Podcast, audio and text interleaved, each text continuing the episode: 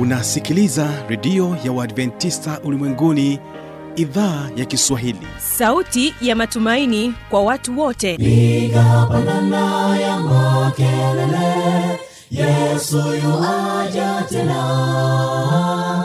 Ipaza sauti imba sana yesu yuaja tena.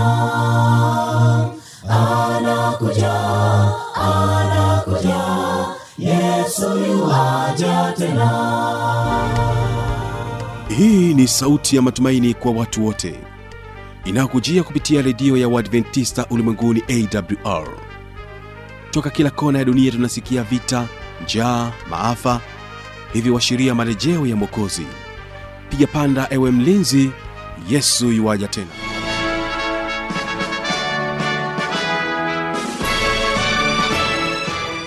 unaendelea kuitegea sikio idhaa ya kiswahili kikutangazia kupitia masafa mafupi ya mita bendi 25 kutokea hapa mkoani morogoro.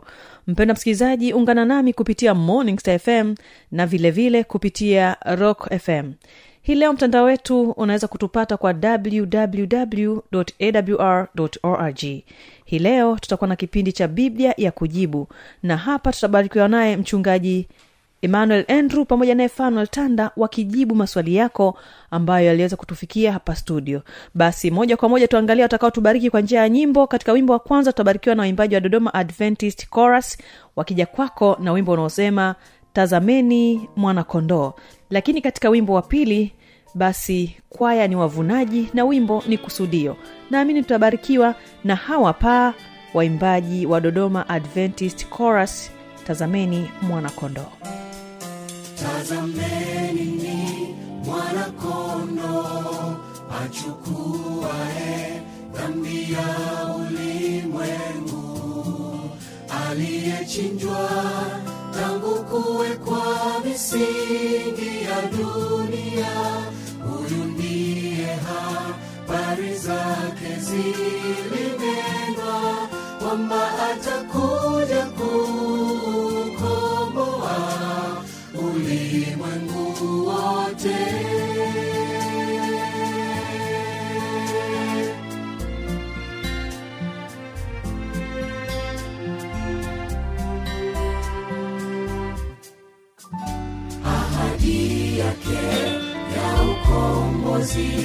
ilitimizwa na yesu. Alipoimwaga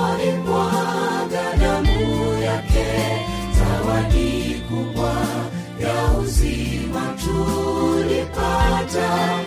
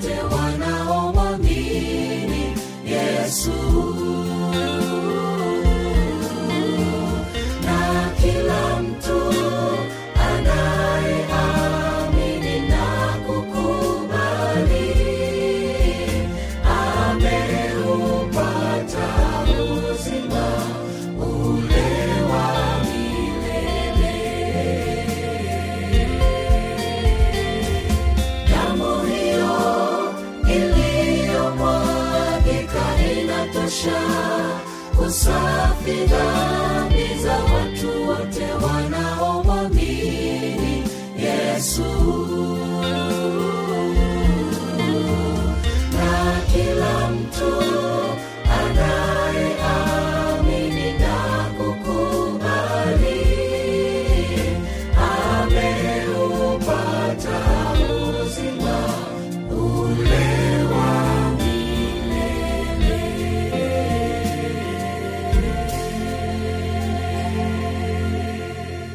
na kwa wimbo huo huyu hapa fanuel tanda pamoja naye mchungaji emmanuel andrew.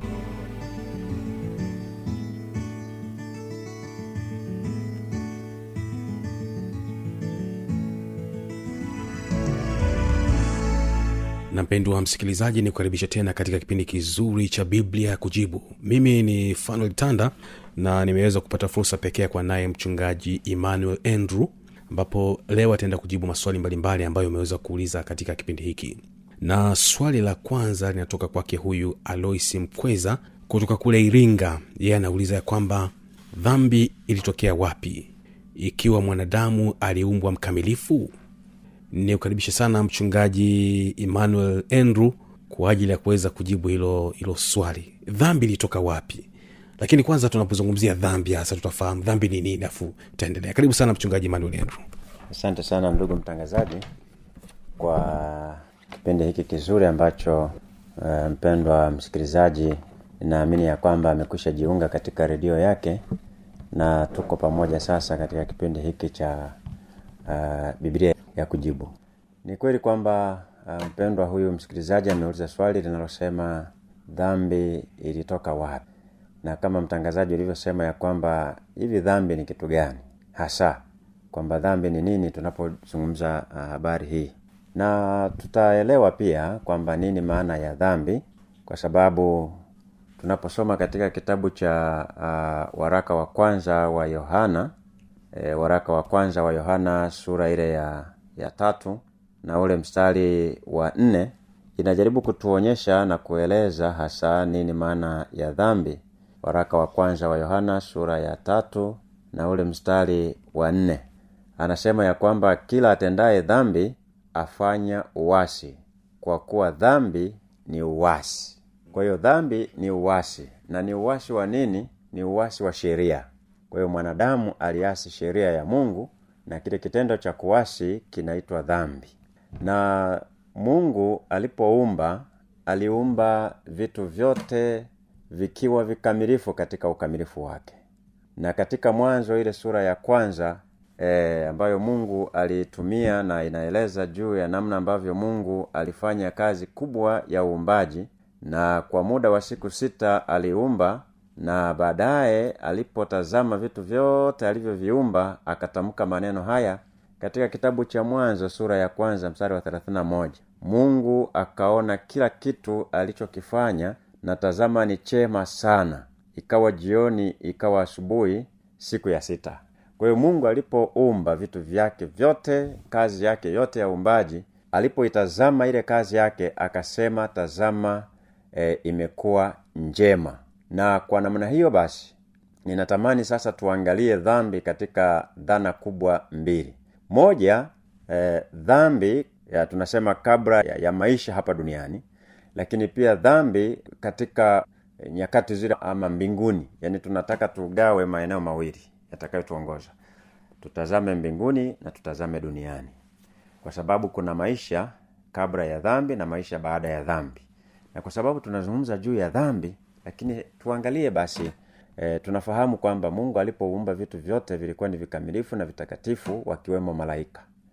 Na moja ya malaika ambaye aliumbwa alikuwa anaitwa lusifer e, hapo baadaye tutaona kwamba aliitwa nani lakini tunamwona anayeitwa lusifa na anaelezwa katika kitabu cha ezekiel ezekiel ile sura ya ishirini na nane ndipo tunakutana na habari hii katika kitabu cha ezekiel e, sura ya ishirini na nane na ule mstari wa kumi na tano. Neno la mungu linasema maneno haya ya kwamba ulikuwa mkamilifu. Huyu anayezungumzwa anazungumzwa rusifa kwamba ulikuwa mkamilifu katika njia zako tangu siku ile ulipoumbwa hata uovu ulipoonekana ndani yako. Kwamba biblia inapoandika juu ya habari ya dhambi na mwanzo wake inasema ya kwamba uh, lusifa alikuwa kiumbe kama viumbe wengine walioumbwa na alikuwa mkamilifu kama viumbe vingine. Lakini biblia inasema ya kwamba mpaka pale uovu ulipokuja kuonekana ndani yake kwa hiyo tunaona ya kwamba kumbe asili ya dhambi au mwanzo wa dhambi ulitokea ndani ya kiumbe kinachoitwa lusifa ambaye ni malaika. Na tunafahamu ya kwamba uh, malaika walikuwa na majukumu mbalimbali. Kulikuwa na malaika wanaitwa makerubi kulikuwa na malaika wanaitwa masarufi. Hao wote walikuwa ni makundi mbalimbali mbali ya malaika. Na lusifa alikuwa ni malaika mkuu aliyekuwa kiongozi wa malaika wengine. Kwa hiyo alikuwa karibu sana tunaweza tukasema alikuwa karibu sana na mungu na kile kitendo cha kuwa karibu sana na mungu anaona utendaji wa zile nafsi tatu na ikafika mahali kwa sababu anapata maelekezo kutoka kwa mungu kwenda kwa malaika wengine. Sasa akaona ile nafasi aliyokuwa nayo inaweza ikawa ni nafasi nzuri kwake kuitumia ili kupenyeza mambo yake. Akajiinua. Na kwa sababu hiyo basi mwanzo na ndani yake dhambi ikaonekana uovu ukaonekana. Na kwa sababu tumesema dhambi ni wasi wa sheria nini kilitokea basi? Alianza kushawishi malaika wenzake ili ya kwamba waambatane pamoja naye. Na hili tunaliona katika ezekiel 28 mstari ule wa 17 tunaposoma hapa. Anasema hivi mstari wa 17 anasema moyo wako uliinuka kwa sababu ya uzuri wako. Umeiharibu hekima yako kwa sababu ya mwangaza wako nimekutupa chini nimekulaza mbele ya wafalume wapate kukutazama. Kwa hiyo moyo wa lusifa uliinuka akajinua akajinua ndani yake. Na kitendo cha kujinua ndani yake akaona ya kwamba anaweza akafanya mambo mengine makubwa na akatamani ile nafasi ambayo ilionekana kuwa ni nafasi ya nani? Nafasi ya mungu. Na kwa sababu hiyo e, mungu hakupendezwa na lile jambo. Na ndio maana biblia katika kitabu cha ufunuo ufunuo sura ya kumi na mbili na ile aya ya saba inaeleza habari fulani inayohusiana na lusifa huyu. Nini kilitokea katika ufunuo kumi na mbili mstari wa saba? Anasema kulikuwa na vita mbinguni. Kwa hiyo vita inayotokea mbinguni ni vita kati ya lusifa na mikaeli na jeshi lake. Maana vita ilikuwa ni kati ya mikaeli na jeshi lake lusifa na jeshi lake. Kwa hiyo lusifa alikuwa na jeshi lake anasema kulikuwa na vita mbinguni. Mikaeli na malaika zake wakapigana na yule joka. Yule joka naye akapigana nao pamoja na malaika zake. Kwa hiyo maana yake alipojiinua na uwasi ukaingia ndani yake alishawishi baadhi ya malaika ambao biblia inaripoti ya kwamba hata alipotupwa tutaona hapo mbele alitupwa na theruthi moja ya malaika. Kwa hiyo hao walioungana naye wakawa upande wake na huo upande ukawa umeasi sheria ya mungu. Kwa hiyo aliwaambia ya kwamba sheria ya mungu kanuni ya mungu taratibu za mungu ni kandamizi mungu hana haki. Na kwa namna hiyo wote walioungana naye wakawa kinyume na malaika wa mungu chini ya jemedari uh, mikaeli. Kwa hiyo kukawa na pande mbili zinazokinzana juu ya sheria ya mungu. Na hapo ndipo tunaona asili sasa ya dhambi. Na ndio maana yohana anaandika yohana ile wa, e, waraka wa kwanza yohana tatu nne anasema uh, dhambi ni uwasi wa sheria kwa hiyo huyu rusifa akaasi sheria ya mungu na akapata watu akapata kundi kubwa la malaika lililoambatana naye wakawa sasa uh, ni kundi la uwasi wa sheria ya mungu. Na hapo ndipo tunaona asili ya dhambi. Na ndio maana biblia inasema eh, baada ya tukio hilo uh, akatupwa chini. Maana hakushinda ukisoma mstari wa, wa nane eh, ufunuo kumi na mbili nane hakushinda lakini sasa unaweza ukajiuliza yuko wapi? Ukisoma ufunuo kumi na mbili kumi na mbili biblia inaeleza maneno haya. Anasema ya kwamba uh, kwa hiyo shangilieni enyi mbingu nanyi mkaao humo ole wa nchi na bahari kwa maana yeye yule ibilisi ameshuka kwenu mwenye ghadhabu nyingi. Kwa hiyo tunaona ya kwamba kwa kuwa hakushinda basi alishushwa alitupwa hapa chini. Na anachokifanya sasa ni kitu gani? Akiwa hapa ni waraka wa kwanza wa petro. Tunaelezwa jambo fulani hapa. Anasema ya kwamba anachokifanya kwa sasa anazunguka zunguka kama simba au ngurumae akitafuta mtu afanye nini? Ammeze kwa hiyo kazi ya shetani ni kutafuta. Na aliposhuka hapa mbinguni ndio utagundua ya kwamba katika uh, wakati ule mungu alipomuumba mwanadamu tunapozungumzia sasa hapa duniani mwanadamu huyo alikuwa mkamilifu na yeye na kwa sababu ya ukamilifu wake mungu alimpa sheria na taratibu. Katika mwanzo 217 alimwambia unaweza kula matunda yote ya miti lakini usile matunda ya mti ulio katikati kwa sababu ni, ni mti ambao matunda yake ni ya ujuzi wa mema na nini na mabaya. Na anamwambia kwamba siku utakapokula utakufa hakika. Na kwa sababu shetani alishakuwa ni mpingaji yani mpinga sheria ya mungu na alipotupwa akaendeleza ule uwasi wake ndipo tunaona katika mwanzo tatu nne shetani kupitia kinywa cha nyoka anaenda kwa mwanadamu huyu nyoka eh, mwanadamu huyu uh, hawa na anamwambia ya kwamba uh, ati hivi ndivyo mungu alivyosema. Wanaanza mazungumzo juu ya sheria ya mungu na mwanamke anamwambia ya kwamba mungu amesema tusile wala tusiaguse. Lakini mwanzo tatu nne nyoka anamwambia mwanadamu hata ukila hautakufa hakika. Na mungu alisema ukila utakufa hakika. Kwa hiyo unaona kauli mbili kinzani mungu anasema utakufa hakika shetani anasema hakika hautakufa. Na mwanadamu akala lile tunda na hatimaye dhambi tena ikaingia katika ulimwengu huu. Kwa hiyo tunamwona uh, lusifa kama mwanzilishi ama mwenye asiri mbebaji wa dhambi tangu mbinguni akatupwa hapa duniani. Alipotupwa hapa duniani kwa sababu yeye kazi yake ni udanganyifu akamdanganya mwanadamu dhambi ikaingia pia kwa mwanadamu mmoja na mpaka leo tunaendelea kuyaona matokeo ya dhambi katika ulimwengu. Kwa hiyo dhambi ni uwasi wa sheria. Asante sana mchungaji emmanuel rendu. Hemu hapo sasa tumeangalia chanzo cha dhambi tumeangalia jinsi maana ya dhambi. Mwanadamu atagunduaje ya kwamba hii sasa ni dhambi? Ni kitu gani ambacho kinamwongoza kufahamu? Kinachomwongoza mwanadamu kufahamu kwamba hii ni dhambi unaposoma katika kitabu cha kutoka sura ya ishirini mstari wa kwanza hadi wa kumi na saba kuna sheria pale za mungu ambazo tunaziita amri za mungu. Katika bibilia kuna amri za mungu. Na amri eh, mojawapo ni ile amri inayosema ya kwanza kabisa kwamba usiwe na miungu mingine ila mimi. Kwa hiyo mungu anatupa sheria maelekezo tusiwe na miungu mingine ila yeye. Kwa hiyo ninapokwenda kuwa na miungu mingine maana yake nimevunja sheria ya mungu. Lakini mungu huyo huyo ndiye anayesema ya kwamba nisijifanyie sanamu ya kuchonga kwa mfano wa kitu chochote kilicho duniani wala mbinguni. Hiyo ni amri ya pili. Kwa hiyo sasa mimi nikichonga sanamu maana yake nimekwenda kinyume na ile amri ya mungu. Ziko nyingi ukisoma amri ya saba inasema usizini. Kwa hiyo nikizini maana yake nimeenda kinyume na ile amri. Kwa hiyo amri la mungu sheria za mungu maelekezo ya mungu yaliyo ndani ya biblia ndiyo yanayonielekeza nini cha kufanya. Ninapotenda kinyume na vile biblia inapoelekeza tayari nimekuwa nimetenda dhambi kwa sababu niko kinyume na sheria ya mungu. Mwanadamu anaathirika vipi na hii dhambi? Mwanadamu anaathirika kwa namna nyingi. Moja athari ya kwanza ni athari ya kiuchumi. Ziko dhambi ambazo zinapokuwa sehemu ya maisha ya mwanadamu zinamwathiri kiuchumi. E, maana yake ni nini? Au e, tunamaanisha nini? Kijana anapokuwa anajishughulisha na uzinzi maana yake ni kwamba katika kutenda hilo atawekeza fedha nyingi ambazo angezitumia kwa ajili ya mambo mengine. Kwa hiyo kiuchumi anaathirika.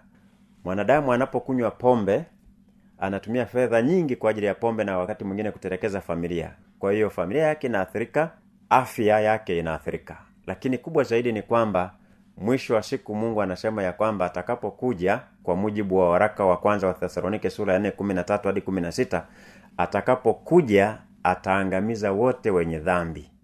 Kwa hiyo waliotenda dhambi wote wataangamizwa na wataangamizwa milele. Wakati walioishi maisha mazuri maisha ya kumcha mungu wanapewa uzima wa milele.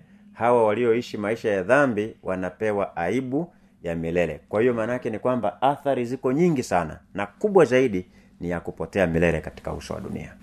Basi ni kushukuru sana mchungaji emmanuel andrew kwa kuweza kumjibu huyu ambaye msikilizaji ambaye ameuliza anayejulikana jina la alois mkweza kutoka kule iringa. Bila shaka atakuwa ameweza kufahamu vizuri. Mpendwa msikilizaji tuweze kukutana tena katika kipindi kijacho. Asante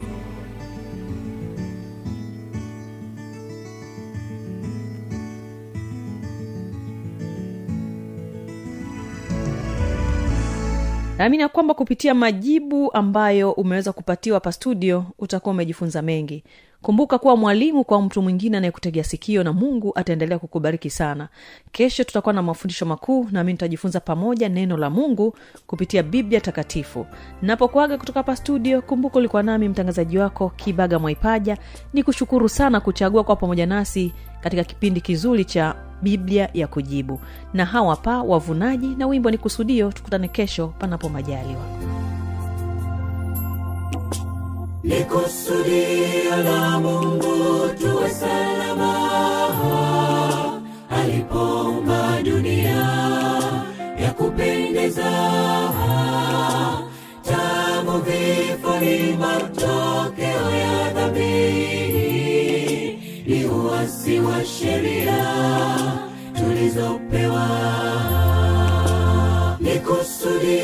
kusudio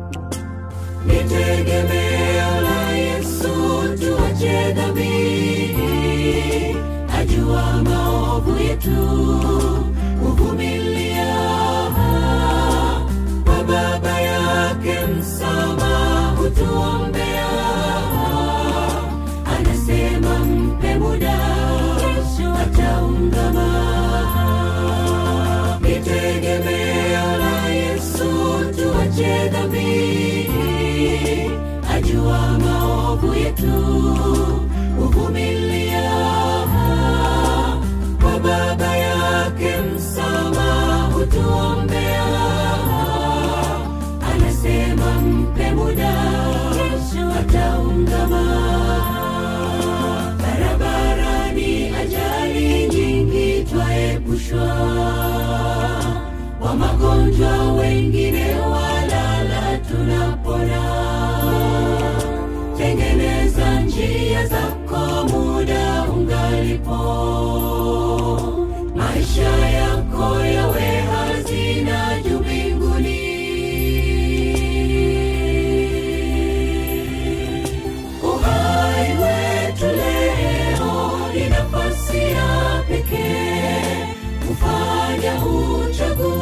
uchaguzi juu ya maisha yetu. Kuishi tupendavyo tupotee milele. Kuwa wakristo bora kuingoja ahadi. Uhai wetu leo ni nafasi ya pekee. Kufanya uchaguzi juu ya maisha yetu